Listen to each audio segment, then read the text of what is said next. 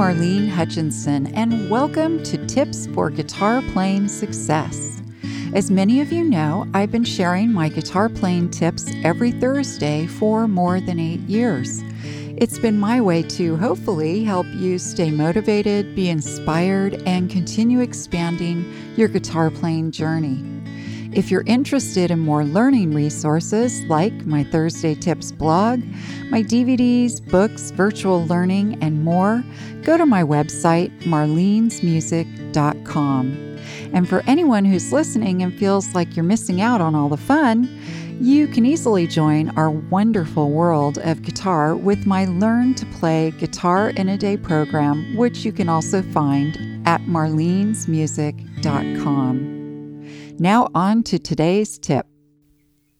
Today's tip is Stay in Place DIY Guitar Project. Change your strings. You know, I was thinking while we're staying in and we've got some extra time on our hands, why not catch up on guitar maintenance? It's the perfect time for a do it yourself guitar project, changing your own guitar strings. Now, if you haven't done this before and you have a feeling like, ooh, I might mess this up, or you might mess up your guitar if you do it yourself, as I like to say, don't fret. It's really pretty easy. It just takes a little time. And since you've got some extra time on your hands, why not give it a whirl? First, let's go over the supplies you'll need. Obviously, you'll need a full set of strings, brand new set of strings, a wire cutter or a needle nose plier, a tuner, a cloth, a cleaning cloth, your guitar, and a flat surface to work on. Okay, step one set your guitar on a flat surface a safe surface like a table or a counter. I like to actually sit on the carpeted floor in my family room to change my strings. And what you'll need to do is have your supplies nearby. Step two, loosen your strings at least a half a turn to a full turn before you trim the strings off. Then go to the sound hole area, use your wire cutters or the wire cutter in a needle nose plier, and trim off the strings. The reason I like to do it over the sound hole is because it avoids scratching up the wood. By the way, I will be doing this as a live string changing class on Zoom on May 30th. And the class includes a new set of strings. So if you'd like to actually see the string changing demo, you can check out that class. The information's on my website, marlenesmusic.com. Just look under the events section in the navigation bar. It's called String It, Tune It, and Let's Jam.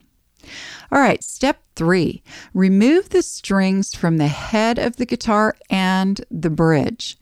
By the way, if you have a steel string guitar, you'll need to use a tool to pry the pins out of the bridge.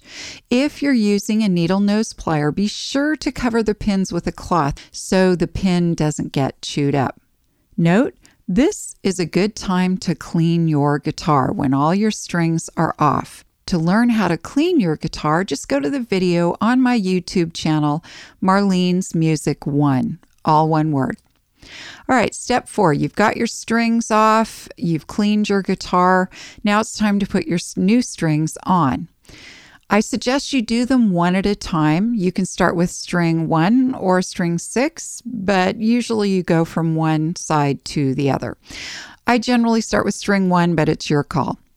Take that string out of the package, but don't take the others out so you won't get them all mixed up. Take string one out of your packaging and attach the string at the bridge. If you have a pin bridge, you're going to put the string in and then the pin and push that down. If you have a Spanish bridge, you'll either tie that or if you get the ball ended nylon strings, you just simply thread it through and the ball stops the string at the bridge. Then attach the string at the corresponding post up on the head of the guitar. You're going to thread it through like a needle, pull it through so that there's a little bit of slack left, and then begin turning using a key winder or your fingers to turn the tuning peg. It's going to take a while. That's the part that takes a little while is turning the string or excuse me, turning the tuning peg so that the string can wrap around the post.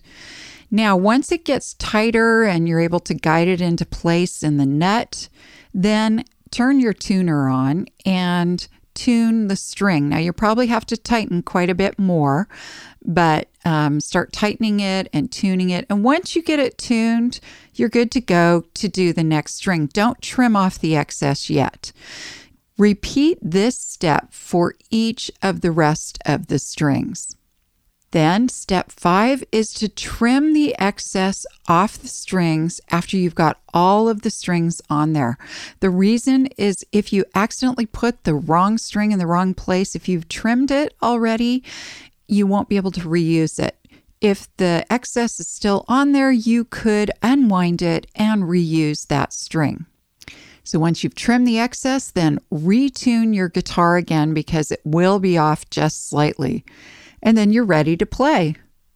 As I mentioned in step four, the thing that seems to take most people a lot of time is the winding. It's helpful to have a movie on or some relaxing music playing in the background. By the way, the first time I changed my own strings, it took me two hours. Now I'm able to change three guitars in an episode of Wheel of Fortune. So it does get easier the more you change your strings. Again, if you'd like to join my string changing class on May 30th, go to my website, marlenesmusic.com, click on events, and you'll see String It, Tune It, Let's Jam. Hey, just a quick reminder don't forget to subscribe and ask your family and friends to subscribe to Tips for Guitar Playing Success. I hope this episode's tip has helped you to continue expanding your guitar skills and knowledge. If you'd like to learn more, check out the many learning resources available at my website, marlenesmusic.com. Thank you for joining today's podcast, and as I like to say, play on.